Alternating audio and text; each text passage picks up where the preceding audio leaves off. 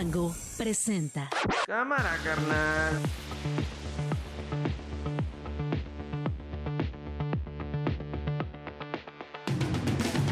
Jueves 29 de febrero del 2024, una de la tarde en punto. Soy Nacho Lozano y esto, esto no es un noticiero.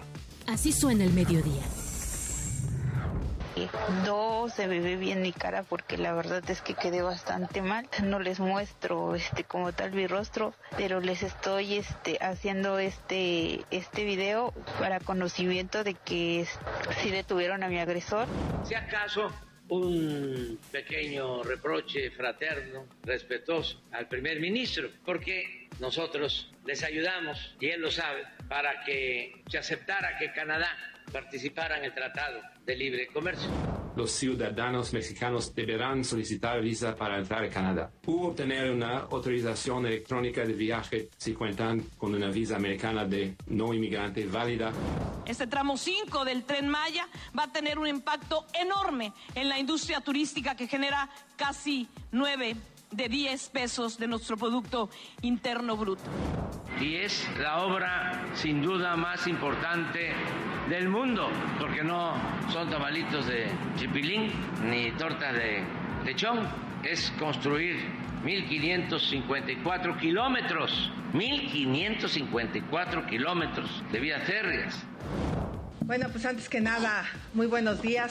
Hoy damos por concluido este ciclo de conferencias que la verdad para mí fue súper positivo entrar en contacto con ustedes de manera directa, ser cuestionada de manera libre, independiente, sin preguntas sembradas.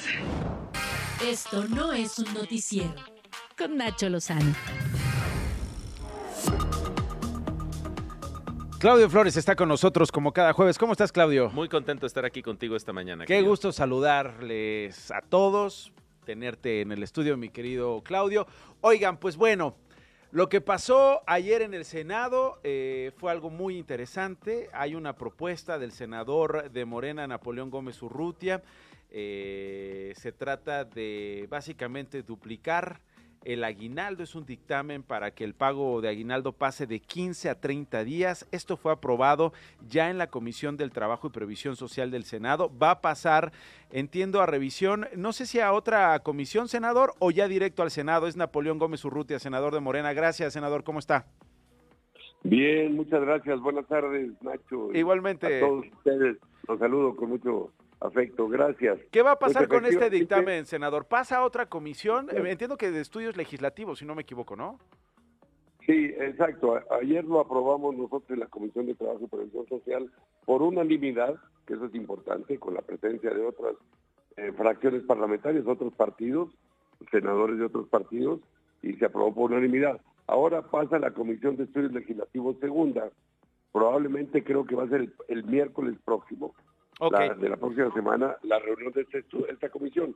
Y yo una vez, si lo aprueba la, esta comisión, sube al Pleno del Senado Ah, sube al pleno el- del Senado. ok, al después. Pleno del Senado y de ahí, pues digo, ya lo más probable es que se apruebe porque si ya fue aprobado en las dos comisiones previas y por unanimidad en la nuestra y espero que en la de estudios legislativos segunda también, ya se envía a la Cámara de Diputados. Todavía hay otro procedimiento porque la Cámara de Origen, la que propuso esta iniciativa, eh, eh, bueno, yo en lo personal, como presidente de la Comisión de Trabajo y Previsión Social del Senado, se tienen que enviar a la Cámara de Diputados. Cuando viene de la Cámara de Diputados la iniciativa de ley, eh, como Cámara de Origen, se envía al Senado. Al Senado. su- Y si hay modificaciones, se regresa a diputados. En este caso, si hay modificaciones en diputados, se regresa al Senado. Ahora, eh, senador, explíquenos, a ver, eh, brevemente y claramente, como además usted lo ha explicado en estos días, ¿cuál es su propuesta? ¿De qué va esta reforma al artículo 87 de la Ley Federal del Trabajo? Eh, ¿Qué están proponiendo con eh, estas modificaciones? Bueno, en primer lugar, estamos buscando que esta, yo diría, esta compensación tan importante, que es el aguinaldo, que se otorga a los trabajadores normalmente a fin de año, primero que se pague a más tardar el 15 de diciembre. Y más, y más importante que eso es que en lugar de ser 15 días por año, como es establecido actualmente en la ley, suba a 30 días por año. ¿Esto por qué, qué razones tiene? Bueno, una, hemos hecho estudios y análisis comparativos a nivel internacional con otros países y México, de todos los de la OSD y de diferentes, de todos los continentes, México está muy abajo en cuanto a, al pago de aguinaldo de los 15 días. Otros países tienen 30, otros tienen hasta 40 como Brasil, otros tienen el 12% de los ingresos que se percibieron durante el año. Entonces queremos adecuar la legislación mexicana porque primero es un acto de justicia, de justicia humana, de justicia para el trabajador, de compensar su esfuerzo a lo largo del año con un ingreso mayor en una época muy sensible para los trabajadores, para las familias de los trabajadores, como es fin de año. Entiendo. En segundo lugar, también esta reforma no se había, esta ley no se había modificado, la ley federal de trabajo en materia de aguinaldo, el artículo 87, desde 1970. O sea, hace 54 años que no se movía un día más. Entonces vamos a actualizarlo y a modernizarlo, es la intención. Tercero, no es solo un acto de justicia eh, humana. Yo ayer, y lo comenté en el Senado, es de racionalidad económica. ¿Por qué lo digo? Porque un trabajador, cuando un trabajador tiene ingresos, consume, por supuesto, mayores bienes y servicios de la sociedad, del mercado. Y cuando consume más, pues hay mayor demanda y para las empresas eso es un estímulo para seguir produciendo. Entonces tiene un beneficio indirecto también para las empresas. Sé que ha habido... A ver, hablemos, hablemos, hablemos de eso, senador, porque yo le soy bien honesto.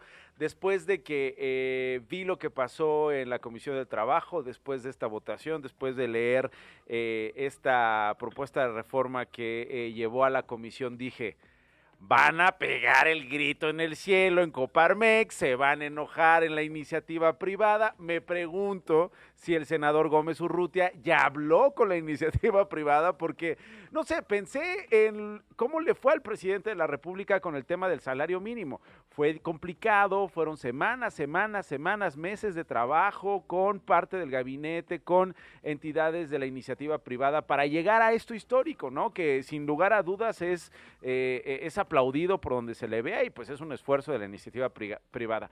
Eh, y lo tiene que hacer porque se trata de mejorar las condiciones de trabajo de los trabajadores. Bueno, le pregunto, senador, ya, dice la Coparmex que, es, que no es momento que no es momento, dice, para eh, eh, hacer esta modificación a el aguinaldo. Dice la Cámara Nacional de la Industria de la Transformación que puede haber afectaciones a la productividad.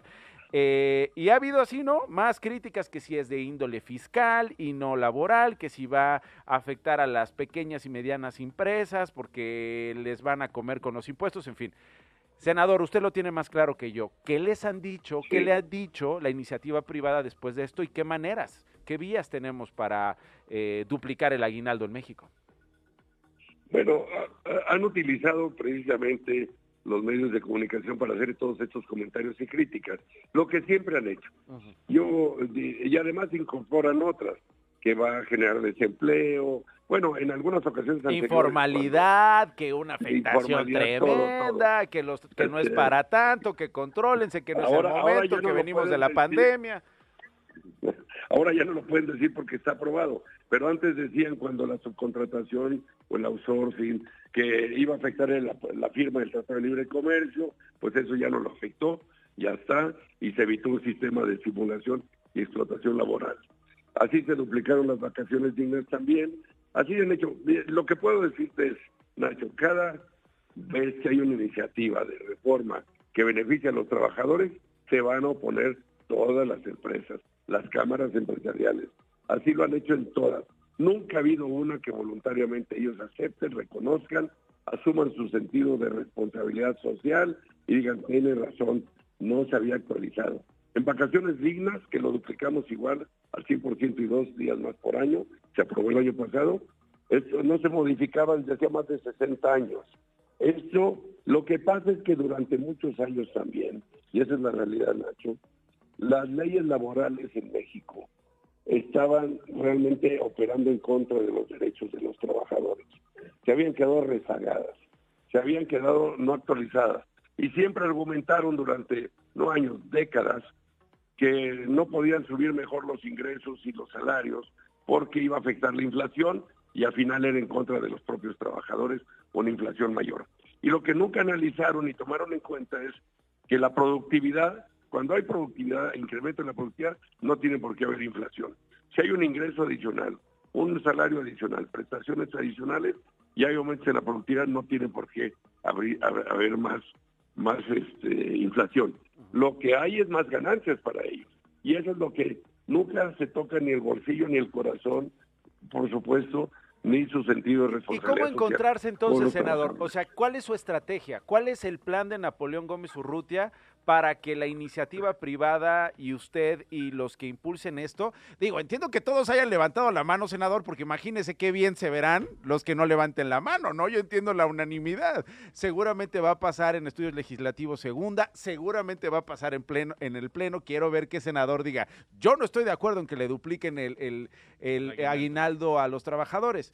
Eh, eso lo entiendo, pero eso es la política. ¿Cuál es su estrategia? ¿Cuál es la estrategia de Napoleón Gómez Urrutia para eh, llegar a un acuerdo con la iniciativa privada? Bueno, sensibilizarlos en primer lugar porque realmente tienen que asumir que se han beneficiado enormemente durante décadas con estos aumentos de la productividad y que le han compensado muy poco al trabajador. La productividad se ha incrementado mucho en muchos años de los trabajadores y los salarios no han aumentado en la misma proporción. Es más, en términos reales, algunos años hasta ha disminuido el salario real del trabajador, el poder adquisitivo. Entonces decirles, oye, es un compromiso con la sociedad, no es nomás generar ganancias, no es solo la avaricia, la ambición de ser cada día, eh, tener mayores ganancias, es también que los trabajadores mejoren. Y yo eh, eh, utilicé ayer en la Cámara de Senadores, cuando probamos esta, un, una frase que decía Henry Ford, el fundador de la Ford Motor Company. Y él decía, le digo, ¿por qué los demás en México no lo son? Pues él decía, yo le voy a pagar buenos salarios a mis trabajadores para que puedan adquirir los coches que yo produzco. Y así lo hizo. Y les dio la facilidad y así creció, así se inició Ford Motor Company. Y, Henry Ford no era un empresario comunista ni o caritativo, digamos, ¿no? Pero pues caritativo. era un hombre práctico, con sensibilidad con visión. Lo que yo quiero decirles también a las cámaras empresariales, cuando un trabajador recibe mejores ingresos, cuando su familia está tranquila, cuando siente que sus derechos y el valor que aporta a la economía, a la producción, es tomado en cuenta, por supuesto que su productividad es mayor y eso va a beneficiar a las empresas. Su sentido de pertenencia a las empresas. Y de bienestar, senador, ¿no? De bienestar, es decir, cobrar en tiempo y forma, tener la lana para fin de año y que hagan lo que se les pegue la gana con eso, eh, construyan lo que tengan que construir o terminen los créditos que tengan que terminar. Eh, senador, ¿por qué no me permite seguir con usted en contacto para seguir, digamos, el camino que tiene esta propuesta suya en la Cámara Alta, lo que pasó ya en esta primera comisión del trabajo, luego de estudios legislativos? Déjeme seguir buscándolo porque pues no quisiera que esto se en la Cámara de Diputados porque ya llegaron a convencer a dos que tres de hazle modificaciones para, para que regrese a la Cámara de Senadores y nos dieron las 10 y las 11, las 12 y la 1 y llegó el 2030 y nada, ¿no? Entonces, ¿le parece que sigamos platicando? Sí, dígame. Claro que sí, con mucho gusto. ¿En, otra ocasión o en esta misma? Eh, si, quiere, si quiere decir algo más, adelante, senador, por favor, de una Nada más en esta quería decir algo más. Este país, en este país habemos más de 58 millones de trabajadores de los cuales hay trabajadores formales y trabajadores informales. Por lo menos 24 millones de trabajadores son formales, que van a recibir este beneficio directo. A los informales estamos buscando cómo también compensarlos y ayudarlos y apoyarlos con algunas decisiones. Si no mejora la calidad de vida, el bienestar, la dignidad de los trabajadores, este país nunca va a avanzar hacia la modernidad y va a ser cada vez una mayor desigualdad como ha existido en los últimos años y décadas. Entonces, eso que queremos decirlo. Todos a final y multiplicados por su familia, 58 millones, somos el 75, el 80% de la población de este país. Casi todos somos hijos de trabajadores, de alguna manera, o descendientes. Totalmente, creo que... Esto tiene que entenderlo todos, que no los... Eh, y, decir un llamado, que no los eh, este, vete o ofusque su idea de que cada día quieren ganar más, más y distanciarse más de la base productiva, que es al final el trabajador, el que genera la riqueza de las empresas, el que les produce sus ganancias. No se les olvide, las máquinas, la maquinaria, el equipo no se mueven solas, sin la mano de obra calificada de los trabajadores. Y eso es lo que queremos, un reconocimiento, un esfuerzo, un estímulo adicional y que sea compartido y, les va a beneficiar a ellos también en la larga. Entendido, senador. Le agradezco mucho. Estamos en comunicación entonces. Gracias. Claro que sí. Es el senador Napoleón Gómez Urrutia. ¿Cómo ves, Claudio? Pues con la gran autoridad eh, moral que tiene el senador, ¿no? Este, pues defendiendo la agenda de Morena, que me parece que es una agenda eh, muy orientada al beneficio social, ¿no? Y eso está bien en términos de que sí ha sido muy injusto. Y del otro lado, pues el discurso de los empresarios de, pues que hágase la voluntad sobre las, los bueyes de mi compadre, ¿no? Es decir, al final eh, se colocan situaciones lo, lo que competitivas. Decías de la, de, de, eh, la moral del, del senador. No, no, ¿Lo decías con ironía? ¿Lo decías con sarcasmo? ¿Qué? ¿Por la historia de Napoleón Gómez Pues es que, a ver, revisemos un poquito la historia de Napoleón o el nivel socioeconómico del senador, ¿no? Este, esta, me encanta su agenda, lo que no me encanta es su coherencia. Ajá. Pero, ¿a, qué te refieres? pues a que, no, no, no es precisamente, no, es, no son de un trabajador promedio de estos 58 millones. Pero él no lo dice, que no es un trabajador promedio. Por eso. O sea, me parece que lo defiende bien. Es un líder sindical, a lo mejor te refieres que el episodio Canadá, el episodio... Pero e, es decir, el, tener, el no tener los ingresos de un trabajador no te permite ser senador y promover No, no, o sea, yo coincido en que es una agenda social importante para este país, que es muy asimétrico y desigual. Pero me parece que estas figuras, pues muchas veces no necesariamente, este, pues solo buscan el beneficio de los trabajadores. ¿Qué beneficio buscaría? Pues como los líderes sindicales charros, digo, para decirlo, si ya me, me, dices de que, a qué me refiero, me refiero No, digo, para aclararlo, porque si me lo dejas así solo y en la altura moral, pues ¿a qué te refieres? El liderazgo moral de estos líderes sindicales, pues la verdad ha dejado mucho que desear desde mi punto de vista, Nacho, porque muchas veces pues vemos líderes sindicales, Romero de Champs, solo un ejemplo, pues que tienen Ferraris, o sea, están hablando y criticando al empresario Pero mexicano. Pero en el caso de Napoleón, en el caso de Napoleón, es decir, entiendo los Ferraris de... ¿no? De, de, y, de, y, de, y de quien sea, ¿no? Y de algún alcalde y de algún diputado. No, por supuesto que no lo estoy este, consagrando. No, cuestionando sí, consagrando no o, o, pasando por alto. Sí. Pero, pero lo que no entiendo es...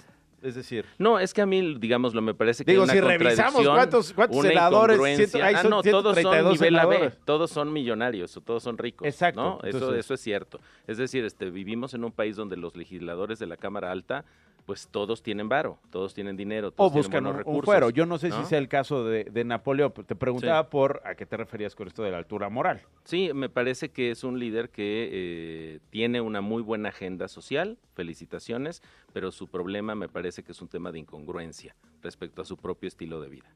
O sea, tendría que qué? Pues que representar y enarbolar mejor, me parece. Eh, no, pero en su estilo de vida tendría que hacer qué, digamos. Pues eh, ser coherente con la austeridad que propone, ¿no? Me parece. O sea, lo que es cierto es que los líderes sindicales en México, y eso pues está muy documentado, querido Nacho, pues pertenecen a otro nivel socioeconómico muy distinto al de sus trabajadores y hay muchísimos casos. El caso de la CENTE, por ejemplo, fue un, un, ejemplazo con donde tuvimos una lideresa muchos años que pues compraba en las mejores tiendas de Estados Unidos con tarjetas de crédito VIP. Ese es el, eso es un poco lo que yo he visto en los liderazgos sindicales, que afortunadamente han generado cambios positivos para México, pero también han sido muy, han tenido problemas serios de incongruencia respecto a sus propias causas y decires. Bueno, pues ahí está. Es eh, sin lugar a dudas una problemática que venimos arrastrando desde no, Tiene grandes argumentos, hay que decirlo. A ver, desde los 70 no se modifica esta ley. Buenos, tiene muy buenos datos Napoleón, hay que decirlo, que bien expresa su punto de vista y lo defiende, ¿no? Sí, sí, sí.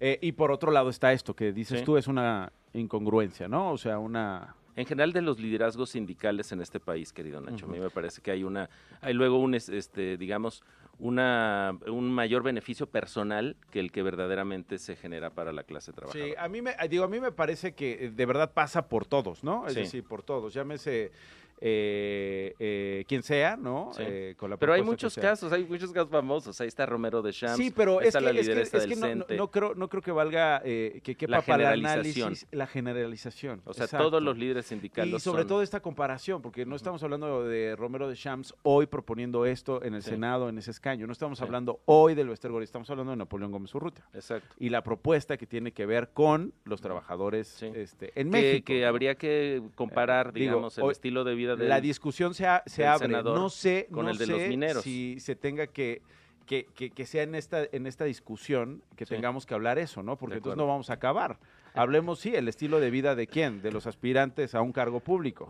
Hoy, hablemos de las propiedades de cualquier aspirante en la Ciudad de México, a la presidencia de la República, de ministros de la Corte, hoy juzgando que o sea, es decir, es como, es muy complejo. No, no, sé si sea esta conversación, por eso lo decía, ¿no? No sé si sea esta conversación. Contigo, Nacho. Es decir, este, durante años creo que lo hemos contado, ¿no? Al aire. Nos hemos burlado. bueno, y sobre todo documentado, ¿no? Y sobre todo reporteado el asunto de el estilo de vida de los políticos, de los tomadores de decisiones. O sea, tienen aviones privados, utilizan, es decir, me parece incongruente y contradictorio. Que no todos. Pero para esta discusión yo no, yo no, no, entendía si, si, si, necesita ser trabajador para o ganar lo mismo que un trabajador para no, ser senador. Pero yo creo que para defender una causa tienes que ser coherente con esa causa. Eso pero no tiene nada que ver con tu estilo de vida. No, tiene que ver con... Eh, o no totalmente, cuál ¿no? cuál es tu drive para... O tu sueldo. tu fuerza, digamos, o qué te mueve para eh, luchar por esta agenda te, mueve eh, una verdadera preocupación por eh, clases totalmente desfavorecidas, desprotegidas. Bueno, si, termina, si se termina aprobando, yo creo ah, que va a tener eso va a ser positivo. Pues sí. ¿no? O sea, si se termina aprobando. En términos muy pragmáticos. Pues sí, o sea, si pasa la otra comisión y hay una negociación y otros y otros senadores no, se suman, llegamos a eso, ¿no? Sí, de acuerdo. O sea, no creo que estén negociando. Ahora, lo otro, lo otro, ¿qué, ¿qué, crees que está haciendo? Yo creo que se está imponiendo eh, y creo que esto puede caer en algo que sé que no es popular lo que voy a decir, pero es populismo legislativo. En tiempos electorales suma ah, mucho. no, bueno, ¿ahorita qué? Pues la leycilla, lo que quieras. Sí, el home office, Los 20 este puntos del presidente Andrés Manuel López Obrador. Pero pues eso está claro, ¿no? Ahora, si esto se discute en serio, como pretendo hacerlo en este espacio, vale la pena discutirlo, ¿no? Exacto. Pero no eso me refiero, o sea, hablemos de estos, de estos asuntos que son importantes reformar y son importantes legislar. y lograrlos y conseguirlos. Pero también importa quién mueve esas ¿Quién causas lo mueve, y su coherencia. Vamos, lo hemos cuestionado siempre, ¿no? O sea, vamos, que tenga que ver su estilo de vida y yo no creo que, él sea Peña un, espérame, espérame, ya no, ya no vuelvas, Ya, no me lleves ahora a Peña porque entonces, no, no estás tomando una ley anticorrupción. Eh, está, perdón, eh, Gabriel Orantes, aspirante a Morena a la alcaldía de San Fernando, Chiapas. Eh, Gabriel, gracias por tomarme la comunicación. Discúlpame por, por detenerte esperando en la línea. ¿Cómo estás, Gabriel? ¿Qué tal? Aquí estamos. Buenas tardes. Bueno, yo no sé qué pienses de esta discusión. Yo te hablo por un asunto mucho más delicado y mucho más serio. Eh, Gabriel, ¿me permites hacer una pausa? Son dos minutitos y regreso para hablar de tu atentado. Tú eres aspirante de Morena a la alcaldía de San Fernando, allá decíamos en Chiapas. Desafortunadamente, eh, el martes en la noche, hombres armados le dispararon a la camioneta que ibas tú eh, manejando. Vimos los videos que desde entonces has publicado, básicamente esperando que la Fiscalía General de la República atendiera, te atendiera, te brindara, este, eh, pues uno, el reporte y dos, eh, darle seguimiento a tu caso. ¿Te parece, Gabriel? Dos minutitos y regreso contigo para hablar de tu atentado. Claro que sí, aquí te espero. Gracias, Gabriel Orantes. Villatoro, pausa, regresa. Estás escuchando Esto no es un noticiero con Nacho Lozano. Regresamos. Una de la tarde con 26 minutos, Gabriel Orantes Villatoro, aspirante de Morena a la alcaldía de San Fernando en Chiapas. Eh, Gabriel, ¿qué pasó la noche del martes? Tal Nacho, pues eh, fuimos alcanzados por un grupo, dos camionetas, eh, y de pronto pues se nos hicieron una parada, pues, éramos, eran camionetas que traían luces rojas y azules pensando que eran de elementos de la policía, pues empezamos a minorar la velocidad y cederles el paso, lo cual ya teniéndolos al lado y, bloqueado el, el, tránsito, este, sacaron armas largas y, empezaron a, hacernos unas descargas, lo cual nosotros hicimos una maniobra para poder salir de esa situación y darnos pues a la fuga, ¿no? Lo que es pertinente, ¿no? ¿Y qué pasó eh, cuando llegaste, Gabriel, a la fiscalía? ¿Te atendieron? Eh, pues desgraciadamente pues tiene una serie de protocolos. Eh, llegué y pues eh, no estaba el MP, mandaron a traerlo y pues, tuvimos que hacer la espera. O sea, si te hubieran herido, si hubiera sido otro final que obviamente no deseamos y tocamos madera para que eso sea, ¿qué reacción hubiera habido ahí en Chiapas? Es decir, ¿cuál es la seguridad, cuál es el respaldo de, del Estado para ustedes los aspirantes, Gabriel? Eh, precisamente por eso hago a través de tu espacio, ¿no? Convoco a las autoridades, ¿no? A que brinden esta seguridad, ¿no? Que tanto se, se se necesita ahorita en, estos momentos, ¿no? Y que no la hay. Exactamente, no nos están brindando. Yo creo que es un protocolo. Yo metí escritos ahí a las dependencias y esperemos ahorita pues, la respuesta de ellas. No tenemos la confianza de que pues, nos puedan dar ese respaldo. ¿Había recibido amenazas, Gabriel? No, fíjate Nacho que no había tenido un precedente de, de esta situación. Era, pues, espero yo que sea un caso aislado, que sea una confusión o no, no, porque no había tenido ninguna ninguna situación de esto. En otras entrevistas me han hecho la misma pregunta y pues ya haciendo un análisis, pues esperemos que sea un caso aislado, ¿no? Alguna confusión o algo. ¿Y tienes idea, Gabriel, de quiénes eran los que te atacaron? No, no, por eso me dirigí a la fiscalía, ¿no? Para esperar a través de, las de estas dependencias tener una respuesta clara y concisa. ¿Vas a seguir haciendo campaña, Gabriel? Eh, pues soy una persona de convicción. Fernando, estoy comprometido con que nos brinda la confianza y, vamos a seguir buscando esta esta esta candidatura, ¿no? Para poder eh, contribuir a un cambio en San Fernando. ¿Habrá algún tipo de seguridad especial? Pues si las autoridades no nos brindan, pues nos tendremos en la obligación, ¿no? De pues, contratar eh, seguridad, ¿no? Pero yo creo que esperemos que esta situación no pase eso y tengo la confianza, te vuelvo a repetir que a través de las instituciones tengamos se haga lo que se tenga que hacer. ¿Cuál es tu análisis de la situación que están atravesando los aspirantes? Y te lo pongo pues ya no solo a nivel regional, ya no solo lo que pasa en Chiapas, lo que vimos que pasó en Marabatío, ahí en Michoacán, dos eh, aspirantes alcaldes asesinados. Eh, los ataques dos partidos distintos, de dos partidos distintos, de su partido, Morena y del PAN. Eh, y recientemente eh, Rubén Rocha, gobernador de Sinaloa, gobernador de Morena, eh, allá en el Pacífico, diciendo que se cuiden ellos, refiriéndose a los candidatos, que se cuiden ellos, no vamos a andar tras de ellos, deberán demostrar que requieren seguridad, refiriéndose a las circunstancias en las que ustedes están comenzando las campañas, Gabriel. Así es, Nacho. Este, pues sí, es algo que no se puede ocultar, ¿no? Es algo que no se puede ocultar a voces. Es una situación que estamos pasando a nivel nacional, como bien dices tú. No solo es un punto aislado acá en mi municipio, ¿no? Eh, pues yo qué, qué te puedo decir, este, nuevamente te repito, espero que las autoridades nos puedan brindar ese apoyo que tanto ocupamos. ¿Tu partido te ha buscado? ¿Ha habido alguna reacción por parte de la dirigencia nacional, por parte de, no sé. Eh, pues metí los escritos pertinentes y estoy esperando la respuesta ahorita. ¿no? Mm. espero que este día no pase, ¿no? Ya es el segundo o sea, ninguna respuesta. Digamos que indirectamente me estás diciendo, no, nadie te ha buscado. Así es en esta situación. Gabriel, lo siento mucho, por favor, cuídate mucho. Te mando un abrazo, gracias. Nacho, un gusto saludarte, estamos a la orden. Gabriel Orantes Villatoro, eh, Claudio, aspirante de Morena la alcaldía de San Fernando de Chiapas. Terrible lo que está pasando en medio de las campañas, eh, mucha violencia, eh, ataques a candidatas, a candidatos. De nuevo, no parece importar el partido, ¿no? Parece que los atacantes son de otro partido, de un partido que usa armas, del partido de la delincuencia organizada, y tanto del PAN, de Morena. Eh, y de otros partidos. Incluso también está teniendo otro efecto, querido Nacho, que es ya estamos viendo candidatas y candidatos que dicen, ¿sabes qué? Mejor yo me bajo, no vaya a ser la de malas, ¿no? Entonces eso no le hace bien a nuestra democracia y no le hace bien al proceso electoral, porque eso es una intervención fáctica, real, contundente de la delincuencia organizada en nuestro proceso electoral. ¿Y ahora qué les queda? Es decir, estamos empezando la campaña, Claudio.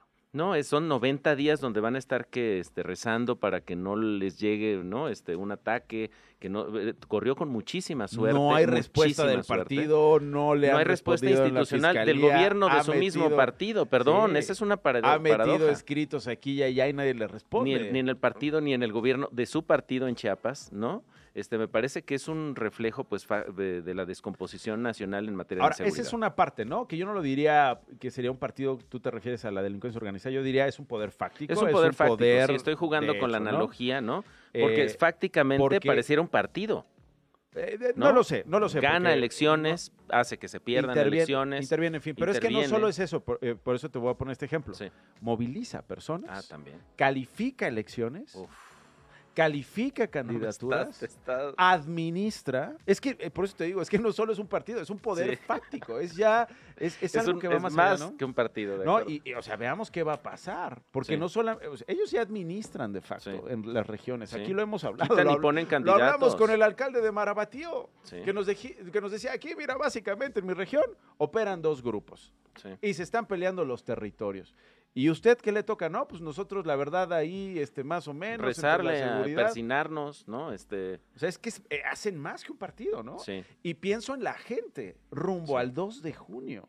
Mira, lo vimos en elecciones anteriores, el caso de Baja California, en la elección federal eh, pasada, donde pues en algunas casillas, se me refiero a la estatal, donde se jugaba la gubernatura, eh, en algunas casillas pues pusieron este, cabezas humanas, ¿no? Este, y eso hace que inmediatamente el MP tenga que llegar y se acabó la votación de toda esa casilla. Así quienes hayan votado, pues no se contó su voto porque intervino la delincuencia organizada, colocó un- una parte de un cuerpo humano, obviamente pues de- de- de- Y, comienza una fracturita Ahí. en el sistema democrático, ¿no? Exacto. Exacto, una fractura que se va haciendo grande cada vez que tenemos más información o más sucesos e información sobre ataques a candidatas y candidatos. Una con 33. Las noticias de una. Hola, Glo Hernández, ¿cómo, ¿Cómo estás? están? Muy bien, escuchando su plática muy entretenidamente, de verdad, tienen muy buenos puntos. Qué padre está tu noti, Nacho. Hay muchas, no, pues cuál, o sea... Sí, esto no es un noticiero. Es tu no imagínate el noticiero. Sí. imagínate los temas, ¿no? Qué, qué, qué, qué, qué, qué- qué rollo, de verdad.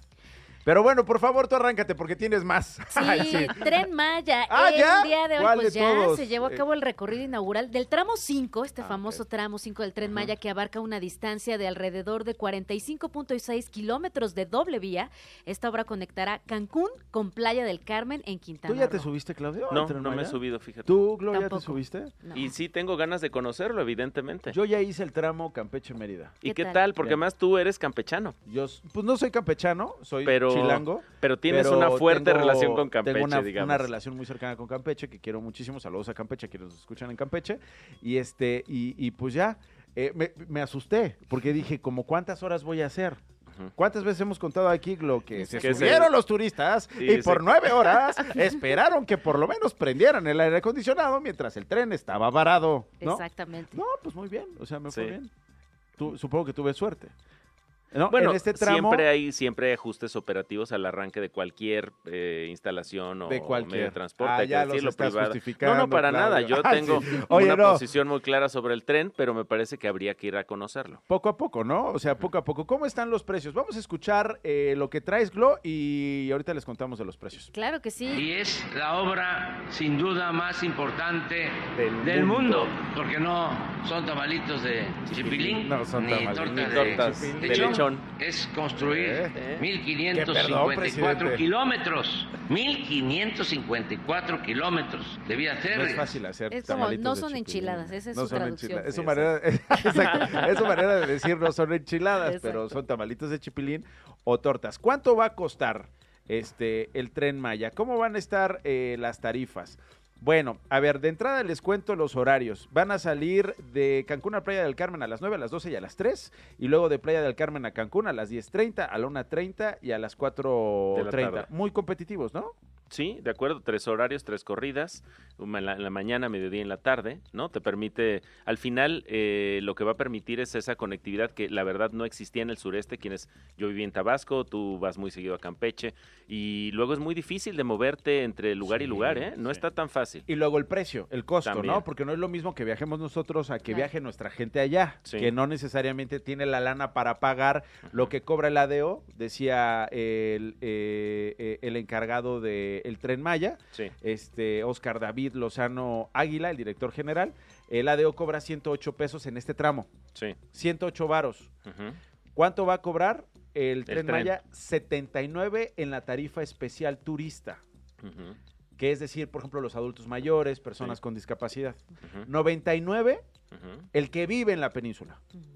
Sí, 99 varos, Sí. todavía más Habitantes. barato, Sí. digamos, sí. 9 pesitos menos. Locales, digamos. Hay mucha gente que va y viene, Sí. ¿no? Sí. Que vive Trabaja en Playa del Sí, Carmen exacto. y vive Y vive en, en- Cancún, en Cancún o al o revés. en, las, en, las, en la zona metropolitana, digamos, de Cancún y se tiene que desplazar.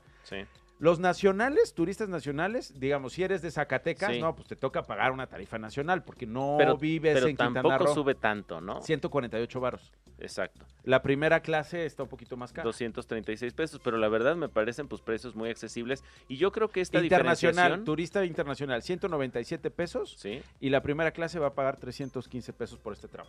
Eh, Lo cual me parece que es muy positivo porque hemos visto en fenómenos de gentrificación donde en comunidades o ciudades de turísticas llegan hordas de turistas, olas de turistas que son positivas. ¡Hordas! generan- Sí, hordas. Yo, Oaxaca en Día de Muertos. No, el Spring hordas. Break. ¿no? Llegan el literal Spring Break de al Cancún. Spring Break a Cancún, a Exacto. destruir Cancún. Yo digo que vayamos a hacer una transmisión desde allá para ver Ah, si mira, Glo, tú sí sabes. es Sí del sabes. auto. ¿Y podemos llevar a Alex? Sí, claro. Va incluido ¿Quieres con todo venir, el Alex? paquete. Yo no me subo a esa cosa, dice Alex. No, dice Alex que mejor. Yo otro día. respeto mi tiempo. ¿Qué más, Glow?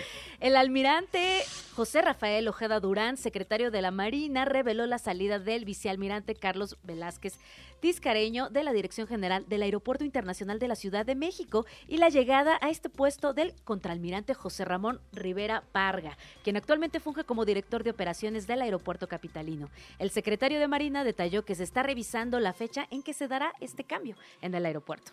Oye, qué, qué, qué, qué interesante, un cambio en el aeropuerto. ¿Qué estará pasando ahí? ¿Qué tendrán que corregir? ¿O, o hay algo ¿O qué que- sucedió? ¿O qué sucedió? Venimos de, sí, eh, incautaciones.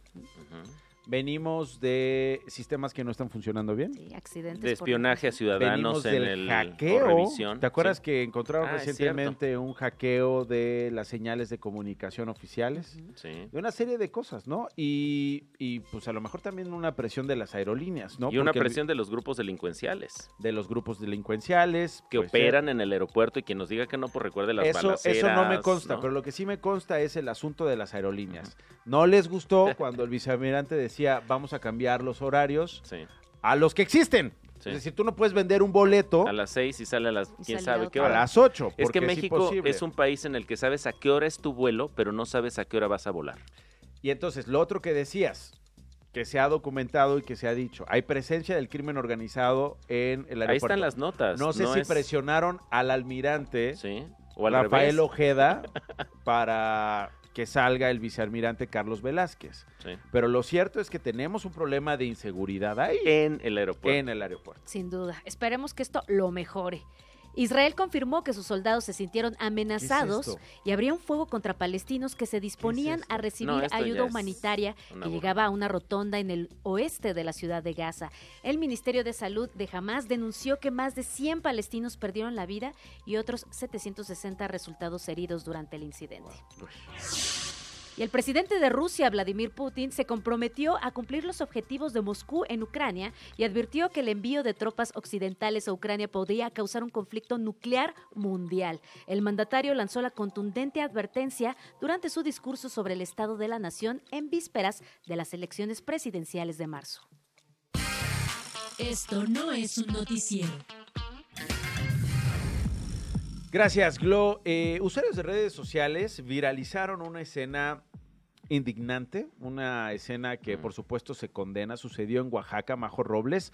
Es una emprendedora, es una mujer que diseñaba, que diseña ropa, que vende su ropa, eh, que estaba haciendo una transmisión en vivo cuando su pareja llegó, comenzó a agredirla, ella hace una señal de auxilio que es levantando los cuatro dedos, poniendo el pulgar en la palma y luego cerrando los dedos, ¿no? Como haciendo un puño hacia la toma, hacia la persona que nos está viendo, eh, que es una manera de eh, pedir auxilio.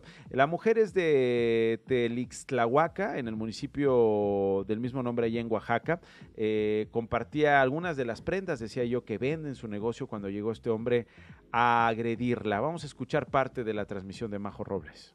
Si alguien conoce esta señal, por favor. Si alguien sabe de esta señal, ya saben qué hacer. Quien pueda, me manda mensaje privado. Y luego vinieron los golpes. A lo largo de la transmisión se puede observar a un hombre eh, que llega a pedirle toallas. Ella le dice, no, pues yo no sé, eh, no sé dónde están. Y finalmente la golpea. Si alguien está viendo este live, por favor, ayuda. Y ahí se pierde la señal. Eh, Deyanira Navarrete es profesora de Economía Feminista y Género de la Facultad de Economía de la UNAM. Deyanira, ¿cómo estás? Qué gusto saludarte. Hola Nacho. Dime qué Bien, bien, sentiste bien, cuando viste este video, profesora. Ay, pues eh, mucha impotencia, ¿no? Eh, recordé mucho esos procesos eh, que crecieron y se generalizaron du- durante la pandemia, ¿no? O sea, desde las clases, el trabajo desde los hogares, eh, que todavía se puede, bueno, se dan en, en plataformas eh, y que para eso surgió esta señal, ¿no? O sea, es decir, Eh, que la gente se quedaba, pasaba mucho tiempo en sus hogares, que para las mujeres es uno de los lugares, si no el más peligroso para ser mujer. Eh, los niños pasaban eh, todo el día en casa, las mujeres trabajaban a distancia y... Y eso genera un calentamiento al interior de la propia unidad doméstica. Sí, Y, ent- y entonces eran sometidas a violencia y generan este gesto de Yanira para pedir ayuda. ¿A quién se le ocurrió ese gesto? Eh, ¿Sí estuvo bien la explicación que dimos sobre el gesto de Yanira? Eh, bueno, pues el origen del gesto, digamos, eh, viene de una agencia de publicidad que es de una fundación de mujeres canadienses, ¿no? Que es, eh, o sea, el significado de esta señal trata de ser internacional, que no se confunda con otras señas eh, o lenguaje de señas de cualquier otro idioma en cualquier otro país. Y eh, realmente durante la pandemia, eh, 40 países lo retomaron y se empezó a utilizar efectivamente, bueno, en estos procesos de, de los hogares y en redes sociales solicitando ayuda.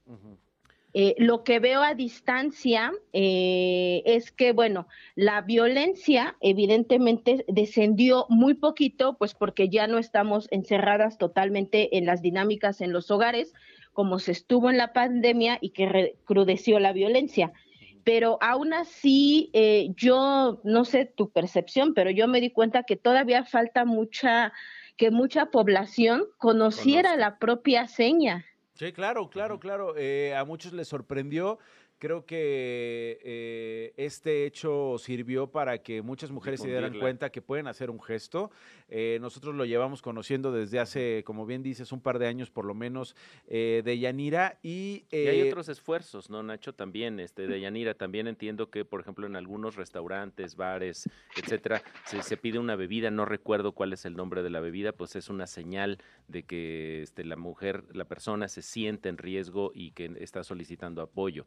Estas, estos esfuerzos son muy importantes porque visibilizan eh, pues situaciones donde muchas veces las mujeres, las personas que son sometidas a violencia, pues no pueden responder, no pueden hacer nada frente a su agresor y solicitan el apoyo de otras ahora, la pregunta que nos hacemos todos de Yanira es, ¿cómo reaccionar ante esa seña?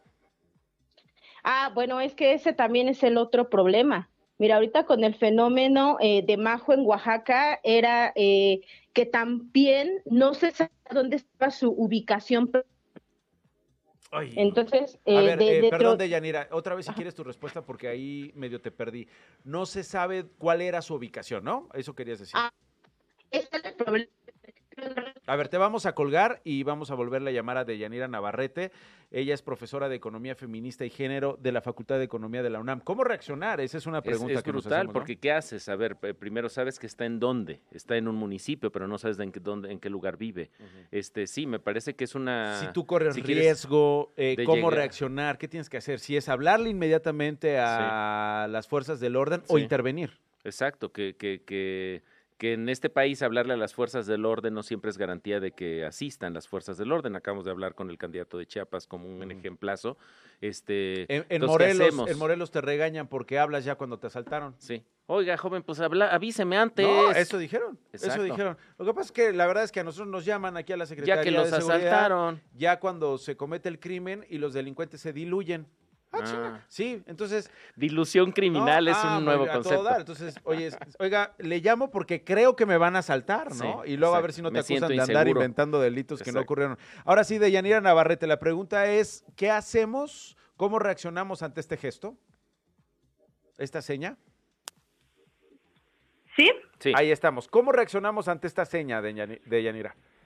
Bueno, mira, yo creo que también está la dificultad, una, de saber recordar esta, esta seña que muchas mujeres que sufren violencia en los hogares o en espacios privados, digamos, eh, no la saben utilizar.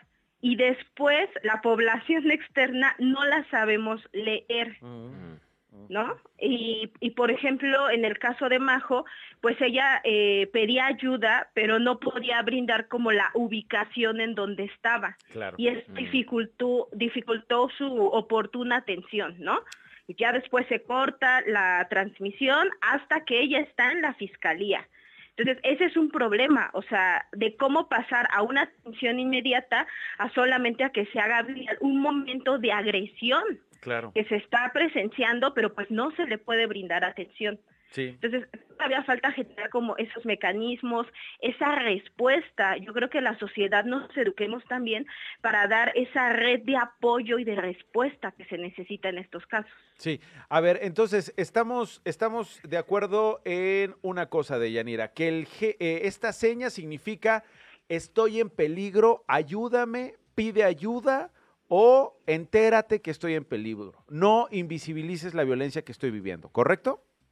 Sí, claro. Y luego la reacción, pues ahí es en donde, pues depende en donde leemos el gesto. Si lo leemos en vivo, digamos, frente a nosotros, pues eh, Sabemos que a lo mejor quien está en esta taquería, en este lugar público, en esta plaza, en este coche. que estás comiendo unos tacos y una persona pasa en el coche y te hace esta seña. Así, ¿qué haces? Te subes a tu coche y lo, sigues, llamas a la policía. tienes, tienes para hacer esto, ¿no? Lo que dice Claudio es ir a reaccionar, a defenderla, a intervenir. Dos, pues hablar a la autoridad, ¿no? Para tampoco arriesgar eh, tu integridad física y tu vida y poner en peligro la de ella, porque a lo mejor el agresor está armado, la tiene sometida y corre en peligro su vida. Eh, tres, pedir ayuda, ¿no? Y acabo de ver a esta, esta mujer que me hizo la seña de que está viviendo una violencia. ¿Y qué hacemos, no? Exacto. ¿Cómo nos solidarizamos con ella, no, profesora? Sí, claro. También, bueno, eh, yo entiendo que a veces estos momentos son tan inmediatos que no podemos organizar como una respuesta, ¿no? En lo que reaccionamos. Pero, por ejemplo, sí podemos documentar, por ejemplo, en el caso del automóvil que decían, pues las placas, el color, hacia dónde se dirigen, eh, que ya ahorita grabamos como muchas cosas, ¿por qué no sacar foto como de ese incidente? Y otra de las cosas que creo que, puede servir como evidencia eventualmente para la víctima a la hora de denunciar, ¿no? Claro, pero también, por ejemplo, eh, es más vulnerable cuando solo una persona responde. ¿Qué pasa como en este ejemplo que tú das de la taquería, que hay muchísimas otras personas? Disminuye el riesgo de una persona a brindar apoyo si ya se le hace frente más personas. Claro, claro, claro. Pero el problema es ese, ¿no? O sea, en vecinos, digo, hubo muchos, incluso eh, feminicidios durante la pandemia, que habían escuchado gritos, cuestiones de violencia y que las personas no, reaccionaban. Sí, invisibilizaban las violencias, ¿no? Por miedo, por ni te metas, mira, ni te metas. Al rato se van a estar dando besitos. Exacto, ahorita te metes, la defiendes y al rato se van a contentar. Ay, este, mira, ya ni hagas nada, no vaya a ser que te vayan a, te vaya a tocar a ti. Exacto. Claro, yo creo que hay que generar ese tipo de cultura de respuesta eh, comunitaria, porque bueno, es un fenómeno social. Sí, sí, sí. Deyanira, yo creo que entonces lo más importante sería quizá desde este espacio volver a repetir la seña. ¿Cómo es la seña para, eh, digamos, solicitar apoyo cuando está sufriendo violencia? Sí, claro que son los cuatro dedos levantados, es el pulgar eh, en medio de la mano, en la palma, digamos, exacto. y bajar los cuatro dedos, ¿no? Es como ocultar con el dedo pulgar con los cuatro dedos. Cerrando puño, exactamente, con los cuatro dedos eh, ahí abrazando el pulgar. Deyanira eh, Navarrete, profesora de Economía Feminista y Género de la Facultad de Economía de nuestro UNAM. Gracias, Deyanira. Muchas gracias a ustedes. Gracias, profesora. Una con 51. Esto no es un noticiero. Información de último momento, un derrumbe en Hotel Expo Plaza en la zona metropolitana de Guadalajara, Jalisco, donde nos escuchan en Radio Chilango. Alan Gutiérrez es periodista. Alan, ¿qué pasó? ¿Qué tal Nacho? Buenas tardes. Pues así es, fíjate que hace apenas unos minutos ocurrió esta emergencia. Fueron varios los reportes de personas que estaban hospedadas precisamente en este hotel que escucharon pues un fuerte estruendo y es cuando el personal de seguridad se dio cuenta que fue precisamente la estructura de un tejabán que es el que da al ingreso del área del estacionamiento de este hotel Expo Plaza que se encuentra sobre la avenida López Mateos, casi, casi el cruce con la avenida Cuauhtémoc, que está en la colonia Paseos del Sol en el municipio de Zapopan. ¿Qué fue lo que ocurrió, Nacho?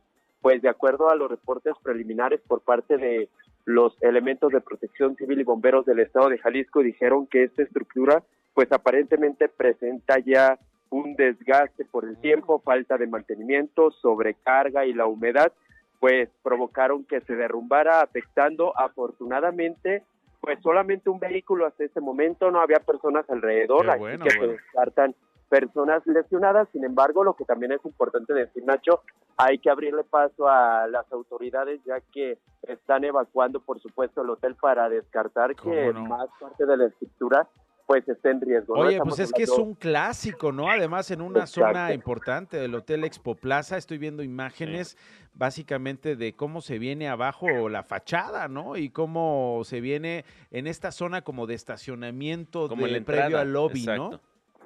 Efectivamente, previo al lobby, además este hotel pues es muy usado ya que se encuentra en una de las zonas más exclusivas, hay al menos dos plazas comerciales muy cerca de aquí, está la Expo Guadalajara Claro. también muy cerca de ahí. y Donde se realiza pues, la fila. se llevaron un gran susto, son alrededor de 15 pisos los que tiene este hotel, así que por lo pronto pues los huéspedes hay que salirse de ahí y esperar a que las autoridades pues digan que la otra parte de esta estructura pues no corre peligro, ¿no?